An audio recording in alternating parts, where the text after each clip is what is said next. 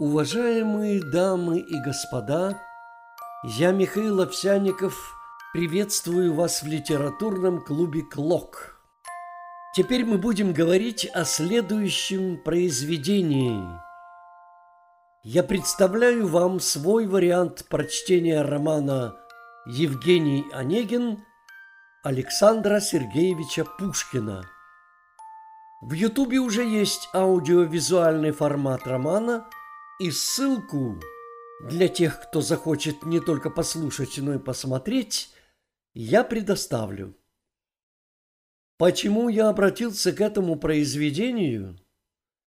Да потому что это гениальное произведение должно быть достоянием всех поколений и не должно быть забыто.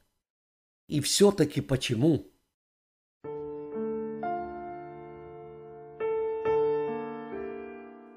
Ответ прост. Пушкин – наше все.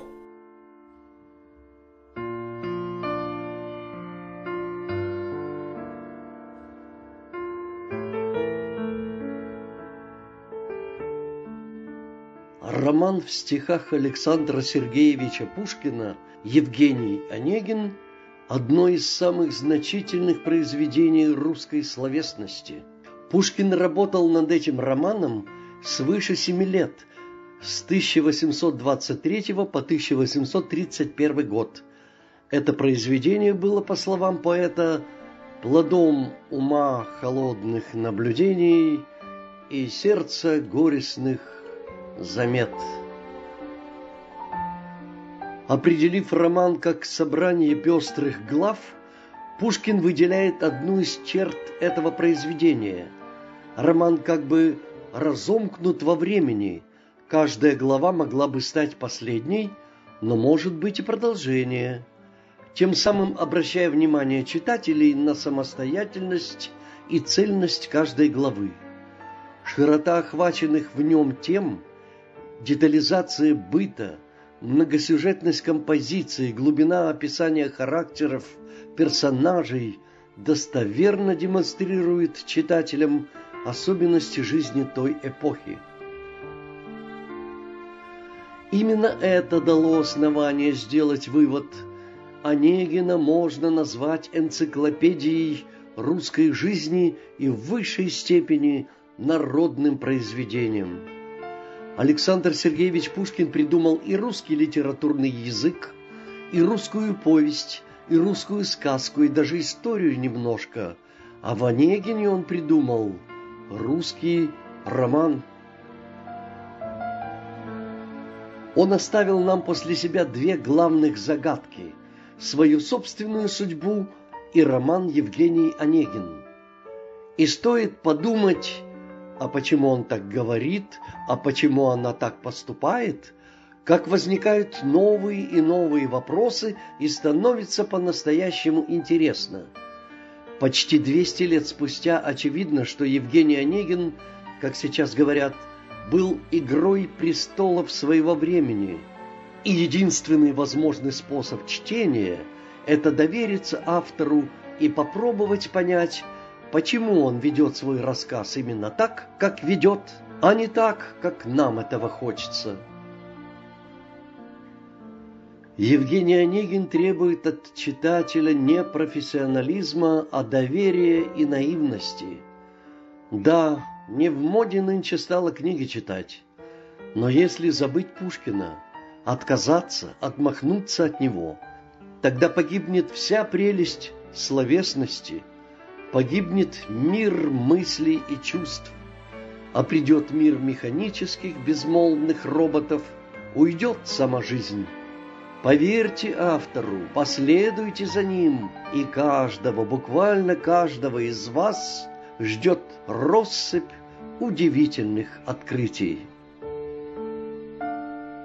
Я представляю свой аудиовариант этого романа и посвящаю его детям и внукам.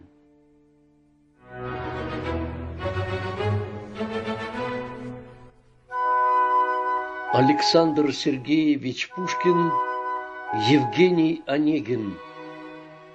Роман в стихах.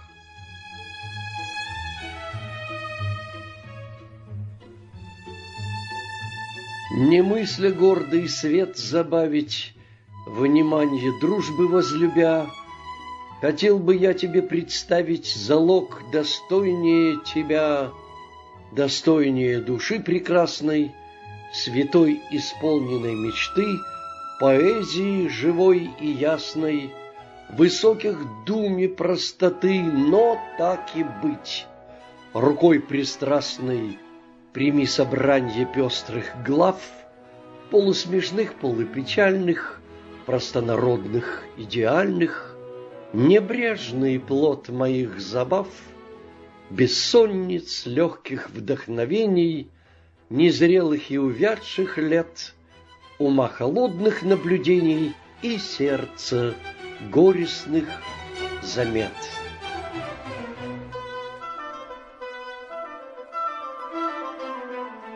Мой дядя самых честных правил, Когда не в шутку занемог, Он уважать себя заставил И лучше выдумать не мог. Его пример другим наука, Но, боже мой, какая скука С больным сидеть и день, и ночь, Не отходя ни шагу прочь. Какое низкое коварство полуживого забавлять! ему подушки поправлять, печально подносить лекарства, вздыхать и думать про себя, когда же черт возьмет тебя. Так думал молодой повеса, летя в пыли на почтовых, Всевышней волею Зевеса, наследник всех своих родных. Друзья Людмилы и Руслана — с героем моего романа без предисловий сей же час Позвольте познакомить вас. Онегин, добрый мой приятель, Родился на брегах Невы, Где, может быть, родились вы Или блистали, мой читатель. Там некогда гулял и я, Но вреден север для меня. Служив отлично благородно, долгами жил его отец. Давал три балла ежегодно и промотался наконец. Судьба Евгения хранила. Сперва мадам за ним ходила, потом месье ее сменил. Ребенок был резов, но мил. Месье Лябе, француз убогий, чтоб не измучилось дитя, учил его всему шутя.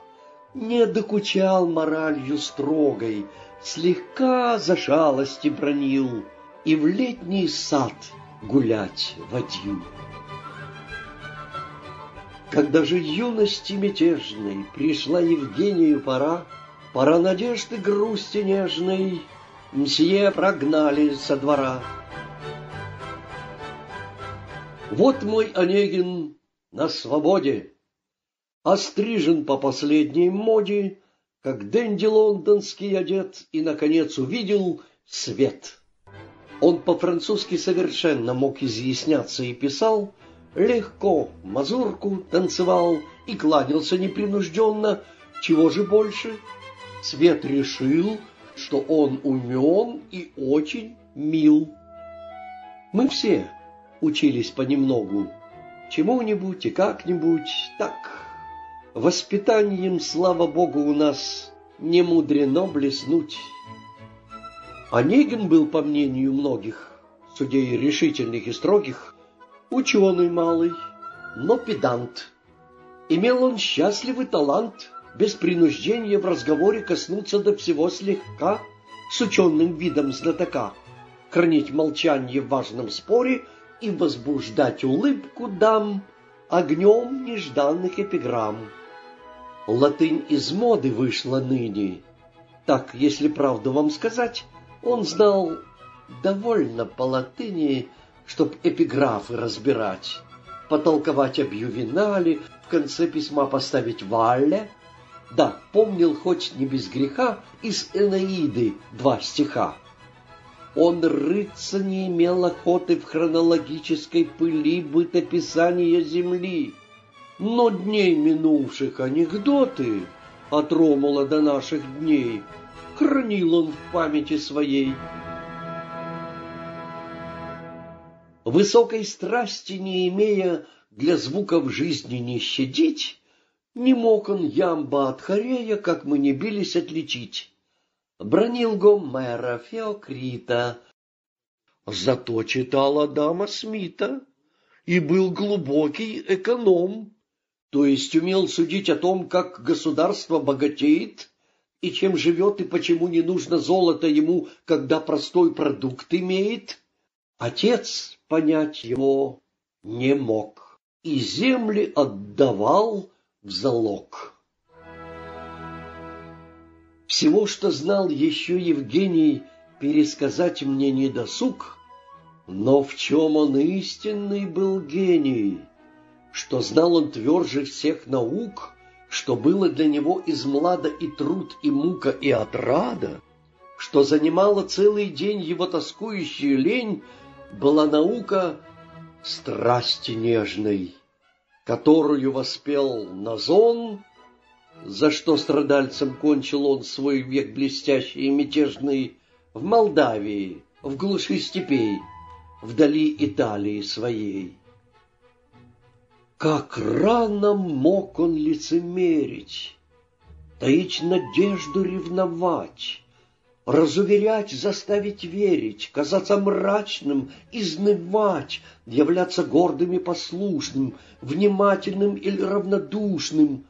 Как томно был он молчалив, как пламенно красноречив, в сердечных письмах как небрежен. Одним дыша, одно любя, как он умел забыть себя как взор его был быстр и нежен, стыдлив и дерзок, а порой блистал послушною слезой.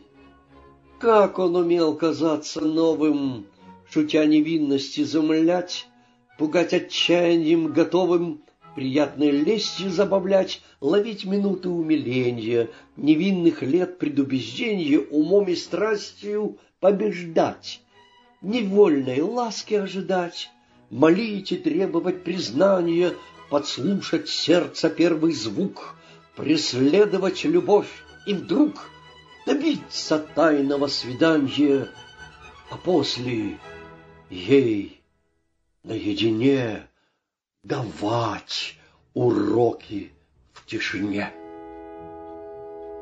Как рано мог уж он тревожить сердца кокеток записных, когда ж хотелось уничтожить ему соперников своих, как он язвительно злословил, какие сети им готовил. Но вы, блаженные мужья, с ним оставались вы друзья. Его ласкал супруг лукавый, Фабласа давний ученик и недоверчивый старик и рогоносец величавый — всегда довольный сам собой, своим обедом и женой.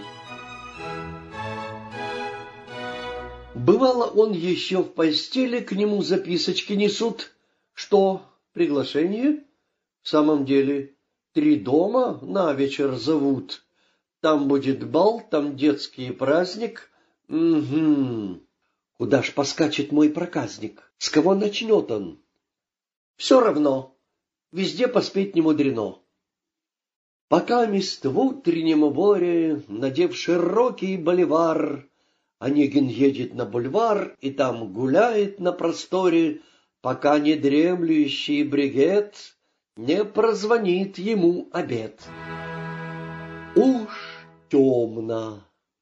В санке он садится, поди-поди раздался крик. Морозной пылью серебрится его бобровый воротник, к талон помчался. Он уверен, что там уж ждет его Каверин. Вошел и пробка в потолок, Вина кометы брызнул ток. Пред ним рост биф окровавленный И трюфли роскошь юных лет, Французской кухни лучший цвет, И Страсбурга пирог нетленный, меж сыром лимбургским живым и ананасом золотым. Еще бокалов жажда просит залить горячий жир котлет, но звон бригета им доносит, что новый начался балет. Театр «Злой законодатель», непостоянный обожатель очаровательных актрис, почетный гражданин кулис, Онегин полетел к театру, где каждый вольностью дыша готов охлопать НТВШ, обшикать Федру, Клеопатру, Моину вызвать для того, чтобы только слышали его. Волшебный край. Там в старые годы сатиры смелый властелин блистал Фанвизин, друг свободы, и переимчивый княжнин. Там озеров невольны дани, народных слез, рукоплесканий — с молодой Семеновой делил. Там наш Катенин воскресил Корнеля гений величавый. Там вывел колки Шаховской своих комедий шумный рой. Там и Дедло венчался славой. Там, там, под сенею кулис, Молодые дни мои неслись. Мои богини, что вы, где вы?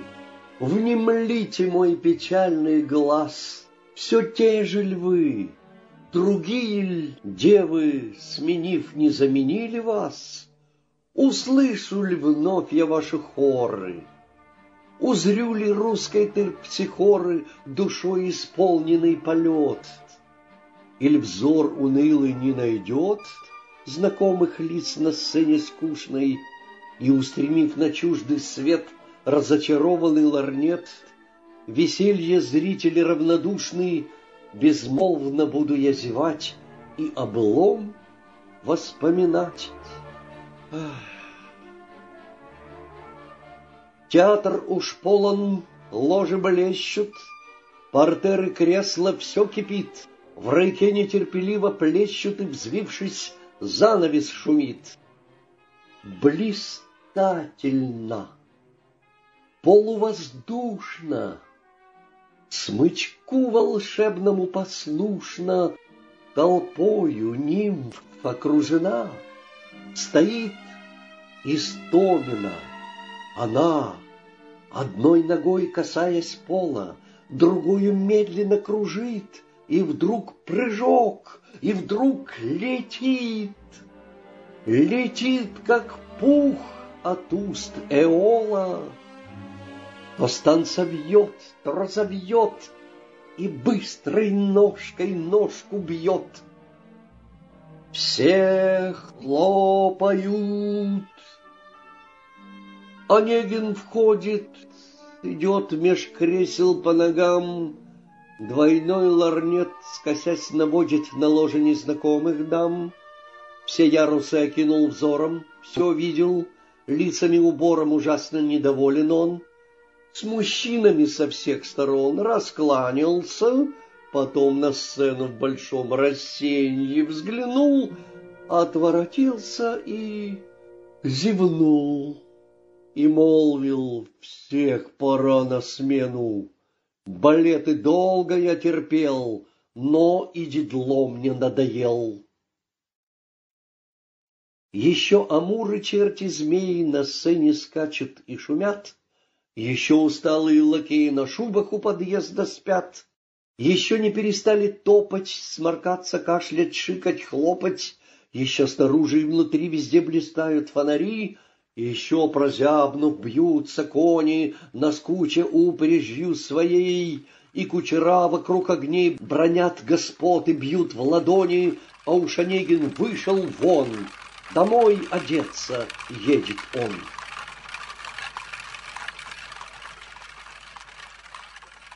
Изображу ли в картине верной уединенный кабинет, где мод воспитанник примерный, одет, раздет и вновь одет? Все, чем для прихоти обильной торгует Лондон щепетильный, и по Балтическим волнам за лес и сало возит нам, все, что в Париже вкус голодный, полезный промысел избрав, изобретает для забав, для роскоши, для неги модной, все украшало кабинет — философа восемнадцать лет. Янтарь на трубках Цареграда, фарфор и бронза на столе, и чувств изнеженных отрада духи в граненом хрустале. Гребенки, пилочки стальные, прямые ножницы кривые и щетки тридцати родов и для ногтей, и для зубов. Руссо, замечу мимоходом, не мог понять, как важный грим смел чистить ногти перед ним красноречивым сумасбродом. Защитник вольности и прав в всем случае совсем не прав. Быть можно дельным человеком и думать о красе ногтей, к чему бесплодно спорить с веком, обычаи деспот меж людей. Второй Чедаев, мой Евгений, боясь ревнивых осуждений, в своей одежде был педант, и то, что мы назвали франт. Он три часа, по крайней мере, пред зеркалами проводил и из уборной выходил, подобный ветреной Венере, когда, надев мужской наряд, богиня едет в маскарад. Последним вкусе туалетом, заняв ваш любопытный взгляд, я мог бы пред ученым светом здесь описать его наряд. Конечно, это было смело описывать мое же дело, но панталоны, фрак, жилет — всех этих слов на русском нет. А вижу я, винюсь пред вами, что уж и так мой бедный слог пестреть гораздо меньше мог иноплеменными словами, хоть и заглядывал я в старь в академический словарь. У нас теперь не то в предмете. Мы лучше поспешим на бал, куда стремглав в ямской карете уж мой Онегин поскакал. Перед померкшими домами вдоль сонной улицы рядами двойные фонари карет веселый изливают свет и радуги на снег наводят. Усеян плошками кругом блестит великолепный дом, По цельным окнам тени ходят, Мелькают профили голов И дам, и модных чудаков. Вот наш герой подъехал к синим, Швейцара мимо он стрелой взлетел По мраморным ступеням, Расправил волоса рукой, Вошел.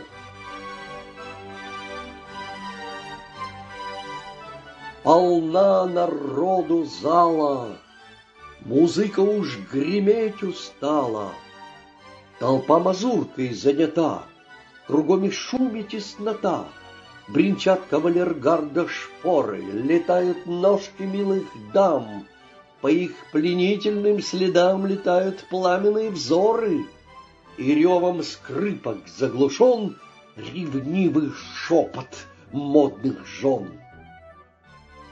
В дни веселий и желаний я был от балов без ума. Вернее, нет места для признаний и для вручения письма. О вы, почтенные супруги, вам предложу свои услуги. Прошу мою заметить речь, я вас хочу предостеречь. Вы также, маменьки, построже за дочерьми смотрите вслед. Держите прямо свой ларнет. Не то, не то. О! Избави, Боже! Я это потому пишу, что уж давно я не грешу. Увы, на разные забавы я много жизни погубил, но если б не страдали нравы, я балы б до сих пор любил. Люблю я бешеную младость, и тесноту, и блеск, и радость, и дам обдуманный наряд. Люблю их ножки. Только вряд найдете вы в России целые три пары стройных женских ног. Ах, долго я забыть не мог две ножки, грустный, охладелый. Я все их помню и во сне, они тревожат сердце мне. Когда ж и где, в какой пустыне, безумец, их забудешь ты? Ах, ножки, ножки, где вы ныне? Где мнете вешние цветы? Взлелеены в восточной неге, На северном печальном снеге вы не оставили следов, Любили мягких вы ковров роскошное прикосновение. Давно ли для вас я забывал и жажду славы, и похвал, и край отцов и заточенье? И исчезло счастье юных лет, как на лугах ваш легкий след. Дианы грудь, ланиты флоры прелестны, милые друзья, Однако ножка терпсихоры прелестнее чем-то для меня.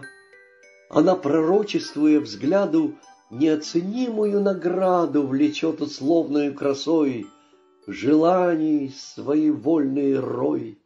Люблю ее, мой друг Эльвина, под длинной скатертью столов, весной на мураве лугов, зимой на чугуне камина, на зеркальном паркете зал — у моря на граните скал.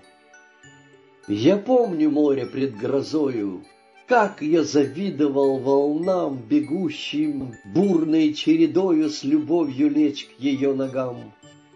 Как я желал тогда с волнами коснуться милых ног устами. Нет, никогда средь пылких дней кипящей младости моей я не желал с таким мучением лобзать уста молодых армид, или розы пламенных ланит, или перцы, полные томлением, нет. Никогда порыв страстей так не терзал души моей.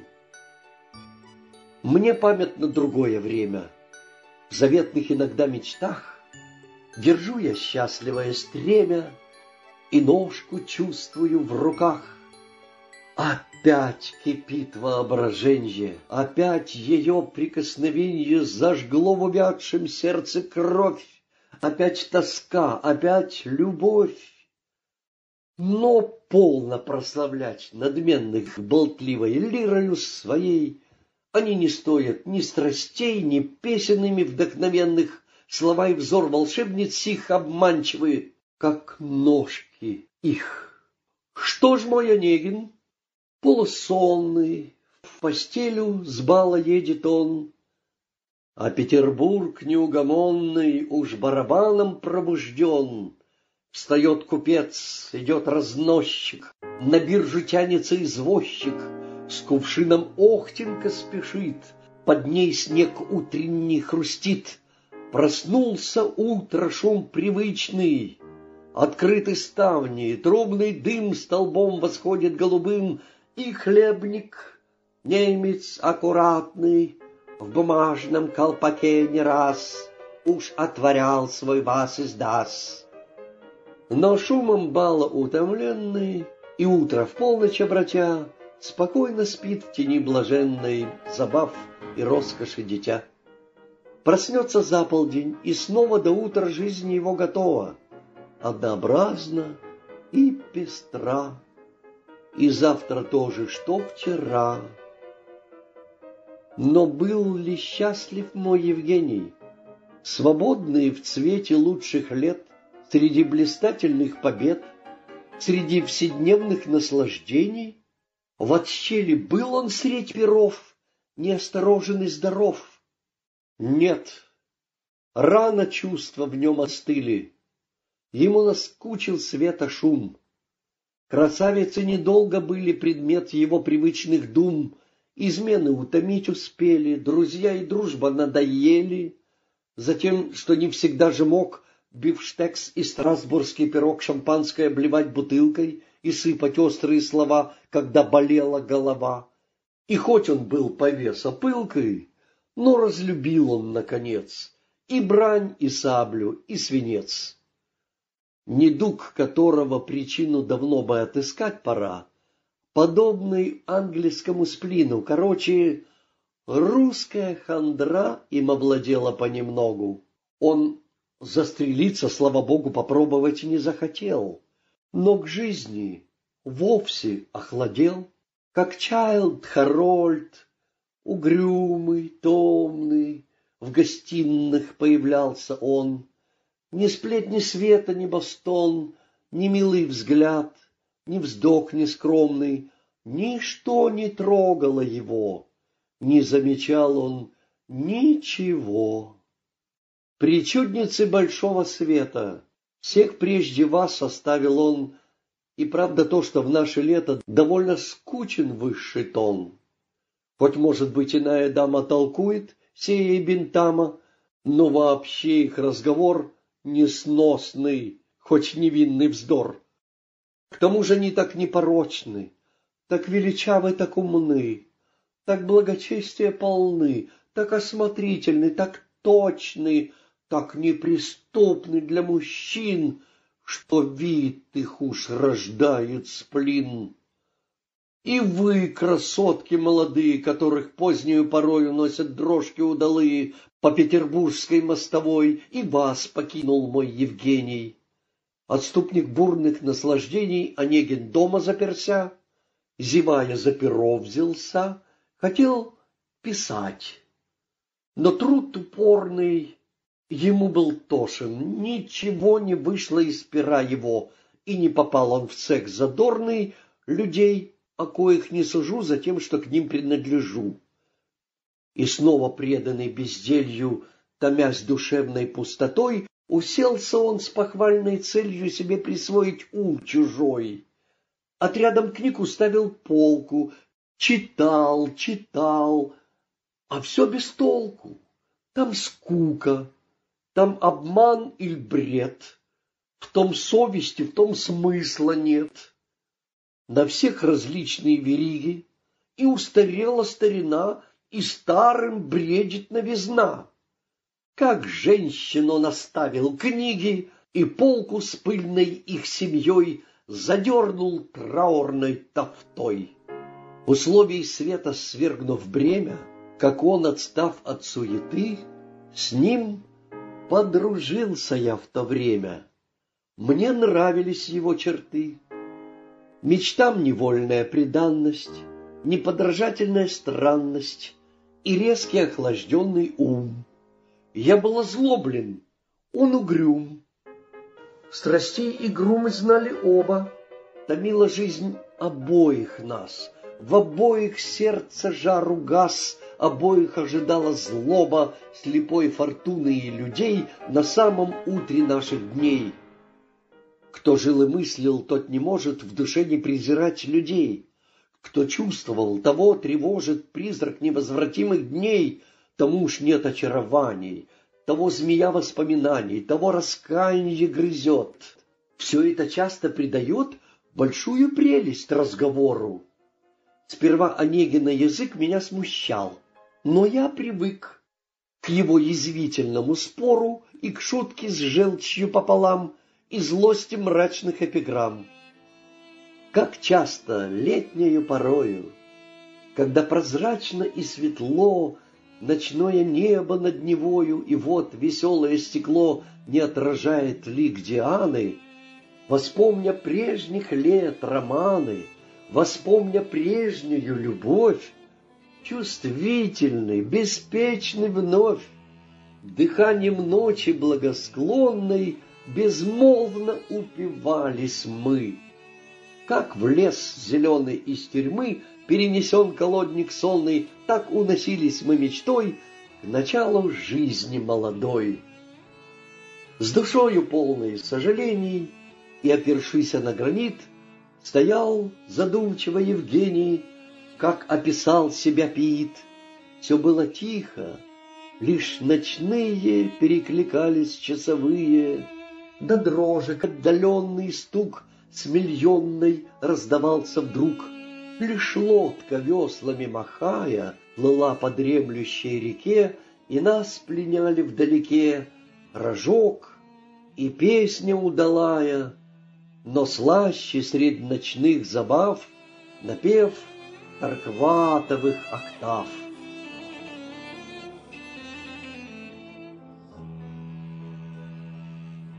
Адриатические волны, о Брента! Нет, увижу вас, и вдохновенье снова полный, услышу ваш волшебный глаз. Он свят для внуков Аполлона, по гордой лире Альбиона он мне знаком, он мне родной. Ночей Италии золотой я негой наслажусь на воле, С венецианкой молодой, То говорливой, то немой, Плыву в таинственной гондоле, С ней обретут уста мои Язык Петрарки и любви. Придет ли час моей свободы? Пора, пора, обзываю к ней. Брожу над морем, жду погоды, Маню витрилы кораблей, Под ризой бурь, с волнами споря, По волному распутью моря, Когда ж начну я вольный бег? Пора покинуть скучный брег Мне неприязненной стихии И средь полуденных зыбей Под небом Африки моей Вздыхать о сумрачной России, Где я страдал, где я любил, где сердце я похоронил. Онегин был готов со мною увидеть чуждые страны, но скоро были мы судьбою на долгий срок разведены. Отец его тогда скончался. Перед Онегиным собрался взаимодавцев жадный полк, у каждого свой ум и толк.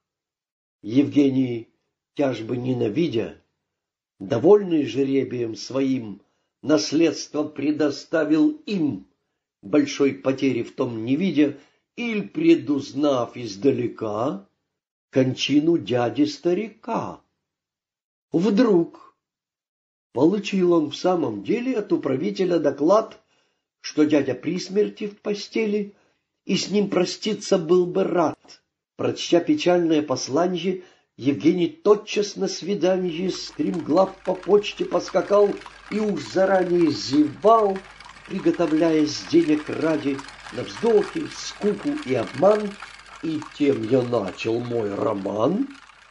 Но, прилетев в деревню дяди, его нашел уж на столе, как дань, готовую земле. Нашел он полон двор услуги, к покойнику со всех сторон съезжались недруги и други, охотники до похорон. Покойника похоронили, попы и гости ели-пили, и после важно разошлись, как будто делом занялись. Вот мой Онегин, сельский житель, заводов, вот, лесов, земель, Хозяин полный, а досель порядка враг и расточитель, и очень рад, что прежний путь переменил на что-нибудь. Два дня ему казались новы, уединенные поля, прохлада сумрачной дубровы, журчанье тихого ручья, на третий — роща, холм и поле его не занимали боли. Потом уж наводили сон. Потом увидел ясно он, что и в деревне скука та же. Хоть нет ни улиц, ни дворцов, ни карт, ни балов, ни стихов. Кондра ждала его на страже, и бегала за ним она, как тень или верная жена. Я был рожден для жизни мирной, для деревенской тишины. В глуши звучнее голос лирный, живее творческие сны. Досугом посвятясь невинным, брожу над озером пустынным, и фарни генты мой закон. Я каждым утром пробужден для сладкой неги и свободы. Читаю мало, долго сплю, летучей славы не ловлю, не так ли я в былые годы провел в бездействии, в тени мои счастливейшие дни? Цветы, любовь, деревня, праздность, поля, я предан вам душой. Всегда я рад заметить разность между Онегиным и мной, чтобы насмешливый читатель или какой-нибудь издатель замысловатой клеветы, сличая здесь мои черты, не повторял потом безбожно, что наморал я свой портрет, как Байрон гордости поэт, как будто нам уж невозможно писать поэмы о другом, как только о себе самом. Замечу, кстати, все поэты любви мечтательной друзья. Бывало, милые предметы мне снились, и душа моя их образ тайны сохранила — их после муза оживила. Так я беспечен воспевал и диву гор мой идеал, и пленниц берегов Салгира. Теперь от вас, мои друзья, вопрос нередко слышу я, о ком твоя вздыхает лира? Кому в толпе ревнивых дев ты посвятил ее напев, чей взор, волнуя вдохновенье, умильной лаской наградил твое задумчивое пенье? Кого твой стих боготворил? И, други, никого, ей-богу, любви безумную тревогу я безотрадно испытал. Блажен, кто с нею сочетал горячку рифм, он тем удвоил поэзии священный бред, Петрарки, шествуя во след, а муки сердца успокоил, поймал и славу между тем, но я, любя, был глуп и нем. Прошла любовь, явилась муза, и прояснился темный ум. Свободен, вновь ищу союза волшебных звуков, чувств и дум, пишу, и сердце не тоскует, перо, забывшись, не рисует близ неоконченных стихов ни женских ножек, ни голов. Погасший пепел уж не вспыхнет. Я все грущу, но слез уж нет. И скоро-скоро бури след в душе моей совсем утихнет.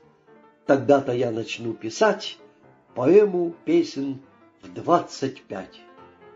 Я думал уж о форме плана и как героя назову. Пока мест моего романа я кончил первую главу, пересмотрел все это строго. Противоречий очень много, но их исправить не хочу. Цензуре долг свой заплачу, и журналистам на съедение плоды трудов моих отдам. Иди же к Невским берегам, новорожденное творенье, и заслужи мне славы дань, кривые толки, шум и брань.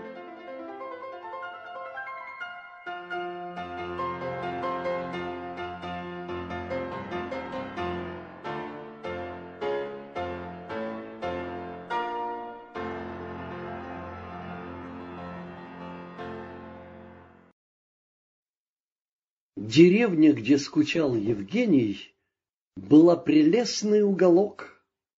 Там друг невинных наслаждений благословить бы небо мог.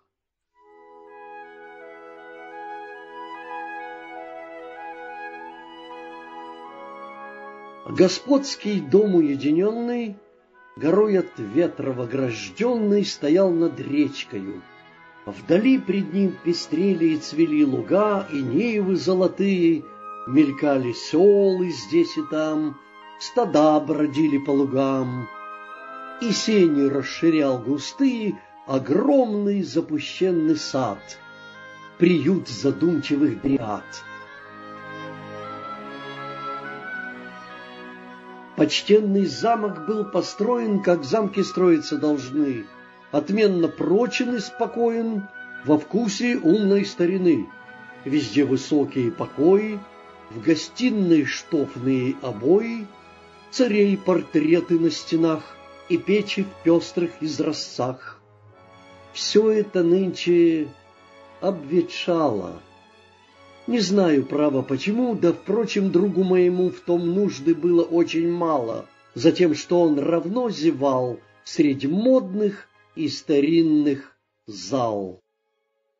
Он в том покое поселился, где деревенский сторожил лет сорок с ключницей, бронился, в окно смотрел и мух давил. Все было просто. Пол дубовый, два шкафа, стол, диван пуховый, нигде не пятнышко чернил. Онегин шкафы отворил, в одном нашел тетрадь расхода, в другом — наливок целый строй, кувшины с яблочной водой и календарь седьмого года — Старик, имея много дел, в иные книги не глядел. Один среди своих владений, чтоб только время проводить, Сперва задумал наш Евгений порядок новый учредить. В своей глуши мудрец пустынный, Еремон барщины старинной Оброком легким заменил, И раб судьбу благословил. Зато в углу своем надулся, увидев в этом страшный вред, его расчетливый сосед. Другой лукаво улыбнулся, и в голос все решили так, что он опаснейший чудак. Сначала все к нему езжали, но так как с заднего крыльца обыкновенно подавали ему донского жеребца, лишь только вдоль большой дороги заслышит он домашние дроги. Поступком оскорбясь таким, все дружбу прекратили с ним. Сосед наш неуч, сумасброден, он фармазон, он пьет одно стаканом красное вино. Он дамам к ручке не подходит, все да да нет, не скажет дас или нет. Таков был общий глаз.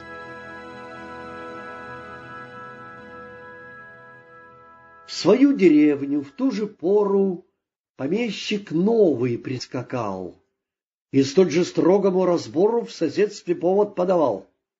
По имени Владимир Ленской, с душою прямо геттингенской, красавец в полном цвете лет, поклонник Канта и поэт. Он из Германии туманной привез учености плоды, вольнолюбивые мечты, дух пылкой и довольно странный, всегда восторженную речь и кудри черные до плеч. От хладного разврата света еще увянуть не успев, его душа была согрета приветом друга, лаской дев. Он сердцем милый был невежда, его лелеяла надежда, и мира новый блеск и шум еще пленяли юный ум. Он забавлял мечтою сладкой сомнение сердца своего. Цель жизни нашей для него была заманчивой загадкой. Над ней он голову ломал и чудеса подозревал. Он верил, что душа родная соединиться с ним должна, что безотрадно изнывая его вседневно ждет она.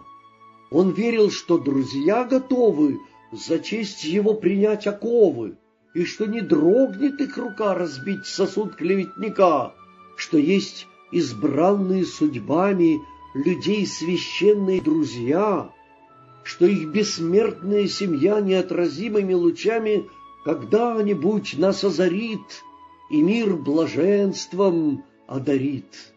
Негодование, сожаление, ко благу чистая любовь и славы сладкое мученье в нем рано волновали кровь.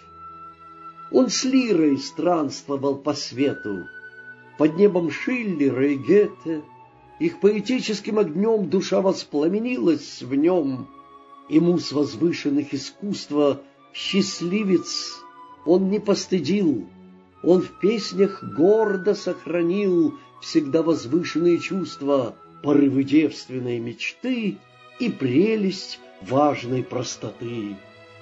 Он пел любовь, любви послушный, и песнь его была ясна, как мысли девы простодушной, как сон младенца, как луна — пустынях неба безмятежных, богиня тайны вздохов нежных. Он пел разлуку и печаль, и нечто, и туманную даль, и романтические розы. Он пел те дальние страны, где долго в лоне тишины лились его живые слезы. Он пел поблекший жизни цвет, без малого восемнадцать лет. В пустыне, где один Евгений мог оценить его дары, господ соседственных селений ему не нравились пиры. Бежал он их беседы шумной, их разговор благоразумный о сенокосе, о вине, о псарне, о своей родне, конечно, не блистал ни чувством, ни поэтическим огнем, ни остротой, ни умом, ни общежитие искусством, но разговор их милых жен гораздо меньше был умен. Богат, хорош собою, Ленский везде был принят как жених. Таков обычай деревенский, всех дочек прочили своих за полурусского соседа. Взойдет ли он, так час беседа заводит слово стороной о скуке жизни холостой. Зовут соседа к самовару, а Дуня разливает чай, ей шепчут «Дуня, примечай». Потом приносят и гитару, и запищит она «Бог мой, приди в чертог ко мне золотой». Но Ленский, не имев, конечно, охоты узы брака несть, с Онегиным желал сердечно знакомство покороче свесть. Они сошлись. Волна и камень, стихи и проза, лед и пламень, не столь различны меж собой. Сперва взаимной разнотой они друг другу были скучны, потом понравились, потом съезжались каждый день верхом и скоро стали неразлучны. Так люди, первый каюсь я, отделать нечего, друзья. Но дружбы нет и той между нами, все предрассудки истребя. Мы почитаем всех нулями, а единицами себя. Мы все глядим в Наполеоны, двуногих тварей миллионы. Для нас орудие одно, нам чувство дико и смешно. Сноснее многих был Евгений, хоть он людей, конечно, знал и вообще их презирал, но правил нет без исключений, иных он очень отличал и в чуже чувства уважал. Он слушал Ленского с улыбкой. Поэта пылкий разговор и ум еще в суждениях зыбкой и вечно вдохновленный взор, Онегину все было ново. Он охладительное слово в устах старался удержать и думал, глупо мне мешать его минутному блаженству. И без меня пора придет, пускай пока мест он живет, доверит мира совершенству. Простим горячки юных лет и юный жар, и юный бред. Меж ими все рождало споры, и к размышлению влекло. Племен минувших договоры, плоды наук, добро и зло, и предрассудки вековые, и гроба тайны роковые. Судьба и жизнь в свою череду все подвергалось их суду. Поэт в жару своих суждений читал, забывшись между тем, отрывки северных поэм, и снисходительный Евгений, хоть их немного понимал, прилежно юноше внимал.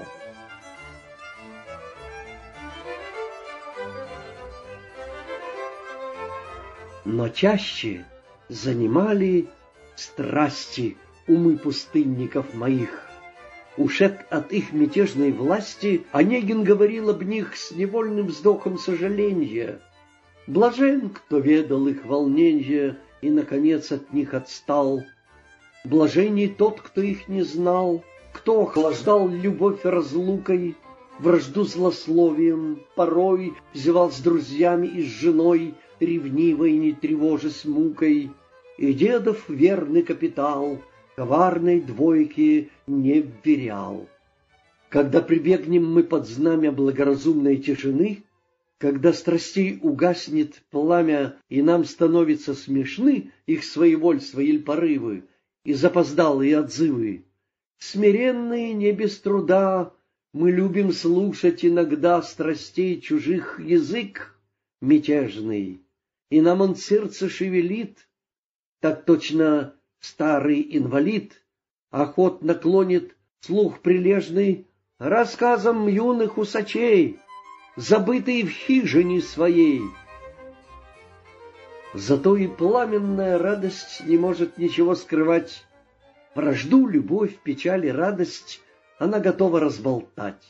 В любви, считаясь инвалидом, Онегин слушал с важным видом, как сердце исповедь любя, поэт высказывал себя, свою доверчивую совесть он простодушно обнажал.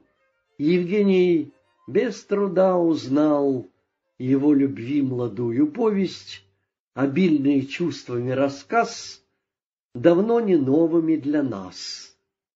Ах, он любил, как в наше лето уже не любят, как одна безумная душа поэта еще любить осуждена.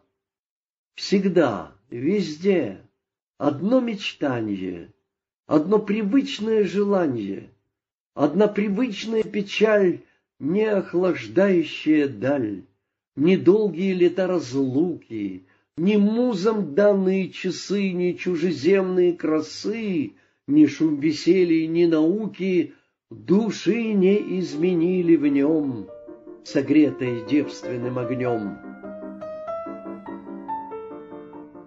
Чуть отрок Ольгою плененный, Сердечных мук еще не знав, Он был свидетель умиленный Ее младенческих забав. В тени хранительной дубравы он разделял ее забавы, И детям прочили венцы, друзья-соседи их отцы. В глуши, под сенью смиренной и невинной прелести полна, В глазах родителей она отцвела, как ландыш потаенный, Не зная мы в траве глухой Ни мотыльками, ни пчелой. Она поэту подарила молодых восторгов первый сон, И мысль об ней одушевила его цивницы первый стон. Простите, игры золотые, он рощи полюбил густые, Уединение, тишину, И ночи звезды и луну, Луну, небесную лампаду, Которой посвящали мы Прогулки средь вечерней тьмы и слезы тайных мук отраду, но нынче видим только в ней замену тусклых фонарей. Всегда скромна, всегда послушна, всегда как утро весела, как жизнь поэта простодушна, как поцелуй любви мила, глаза как небо голубые, улыбка, локоны льняные, движение, голос, легкий стан, все в Ольге. Но любой роман возьмите и найдете верно ее портрет, он очень мил. Я прежде сам его любил, но надоел он мне безмерно. Позвольте мне, читатель мой, заняться старшей сестрой. Ее сестра звалась Татьяна. Впервые именем таким страницы нежные романа мы своевольно осветим. И что ж, оно привычно, звучно, но с ним я знаю неразлучно воспоминания старины. Иль девичьей мы все должны признаться вкусу очень мало, у нас и в наших именах, не говорим уже стихах. Нам просвещение не пристало, и нам досталось от него жеманство, больше ничего. Итак, она звалась Татьяной, ни красотой сестры своей, ни свежестью ее румяной не привлекла бы она очей. Дика, печально, молчалива, как лань лесная, боязлива, она в семье своей родной казалась девочкой чужой. Она ласкаться не умела, к отцу, не к матери своей. Дитя сама, толпе детей играть и прыгать не хотела, и часто целый день одна сидела молча у окна. Задумчивость ее подруга от самых колыбельных дней, Теченье сельского досуга мечтами украшала ей. Ее изнеженные пальцы не знали игл, склонясь на пяльцы, Узором шелковым она не оживляла полотна. Охоты властвовать примета с послушной куклою дитя приготовляется, шутя, приличию, закону света, и, важно, повторяет ей уроки маменьки своей. Но куклы даже в эти годы Татьяна в руки не брала. про вести города, про моды, беседы с нею не вела, и были детские проказы ей чужды. Страшные рассказы зимою в тишине ночей пленяли больше сердца ей. Когда же няня собирала для Ольги на широкий луг всех маленьких ее подруг, она в горелке не играла. Ей скучен был и звонкий смех, и шум их ветренных утех. Она любила на балконе предупреждать зари восход. Когда на бледном небосклоне звезд исчезает хоровод, И тихо край земли светлеет, И вестник утра ветер веет, И всходит постепенно день. Зимой, когда ночная тень полмиром доли обладает, И доли в праздной тишине при отуманенной луне Восток ленивый почивает — привычный час пробуждена, вставала при свечах она. Ей рано нравились романы, они ей заменяли все. Она влюблялась в обманы и Ричардсона, и Руссо. Отец ее был добрый малый, в прошедшем веке запоздалый, но в книгах не видал вреда, он, не читая никогда, их почитал пустой игрушкой и не заботился о том, какой у дочки тайный том дремал до утра под подушкой. Жена ж его была сама от Ричардсона без ума. Она любила Ричардсона, не потому, чтобы прочла, не потому, чтоб Градисона она Лавласу предпочла, но в старину княжна Алина, ее московская кузина, твердила часто ей об них. В то время был еще жених, ее супруг, но по неволе она вздыхала по-другому, который сердцем и умом ей нравился гораздо более. Сей Градисон был славный франт, игрок, и гвардии сержант. Как он она была одета, всегда по моде и к лицу. Но, не спросясь ее совета, девицу повезли к венцу.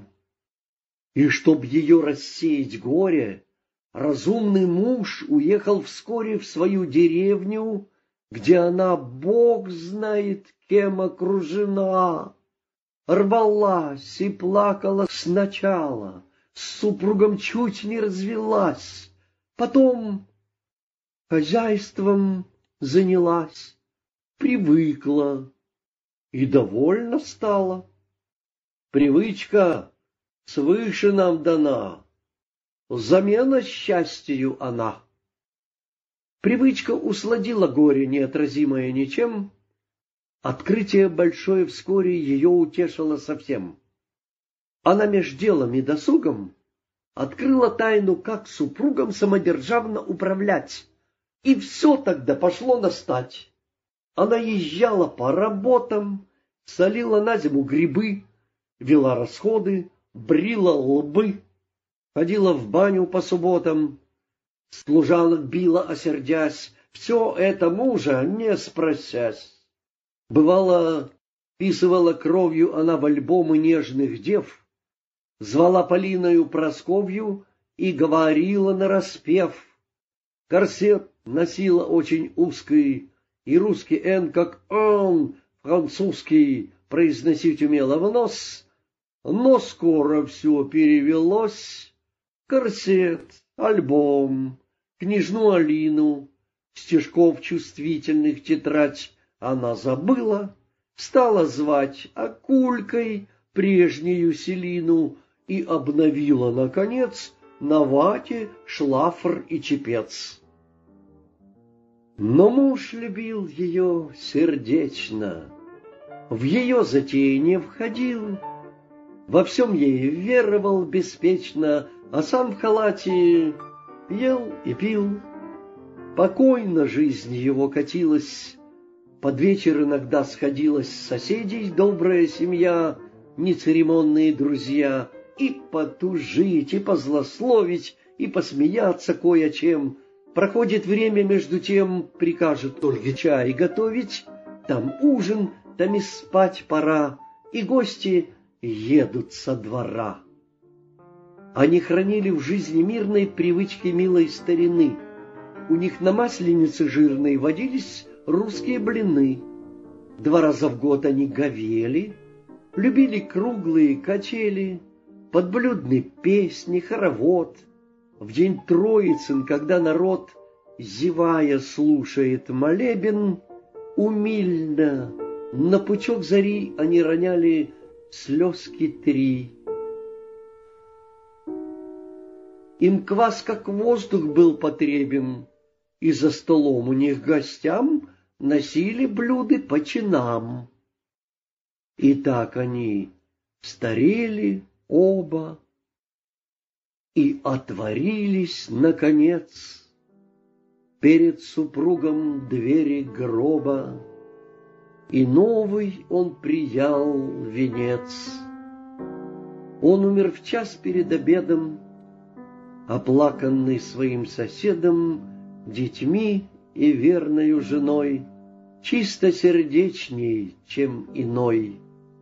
Он был простой и добрый барин, и там, где прах его лежит, надгробный памятник гласит «Смиренный грешник Дмитрий Ларин, Господний раб и бригадир, Под камнем сим вкушает мир.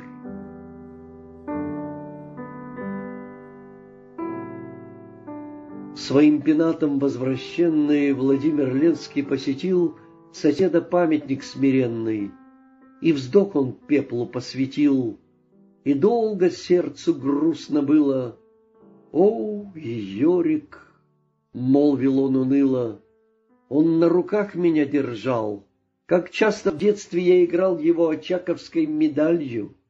Он Ольгу прочил за меня, он говорил, дождусь ли дня. И полон искренней печалью Владимир тут же начертал ему надгробный мадригал. И там же надписью печальной отца и матери в слезах почтил он прах патриархальный, Увы, на жизненных браздах мгновенной жатвой поколенья по тайной воле провидения восходят, зреют и падут, другие им во след идут. Так наше ветреное племя растет, волнуется, кипит и гробу прадедов теснит. Придет, придет и наше время, и наши внуки в добрый час из мира вытеснит и нас. Пока мест упивайтесь ею, всей легкой жизнью, друзья. Ее ничтожность разумею, и мало к ней привязан я. Для призраков закрыл я вежды, но отдаленные надежды тревожат сердце иногда. Без неприметного следа мне было б грустно мир оставить. Живу, пишу не для похвал, но я бы, кажется, желал печальный жребий свой прославить, Чтоб обо мне, как верный друг, напомнил хоть единый звук, И чье-нибудь он сердце тронет, И сохраненная судьбой, быть может, в лете не потонет Строфа, слагаемая мной. Быть может, лесная надежда Укажет будущий невежда, на мой прославленный портрет и молвит «То-то был поэт».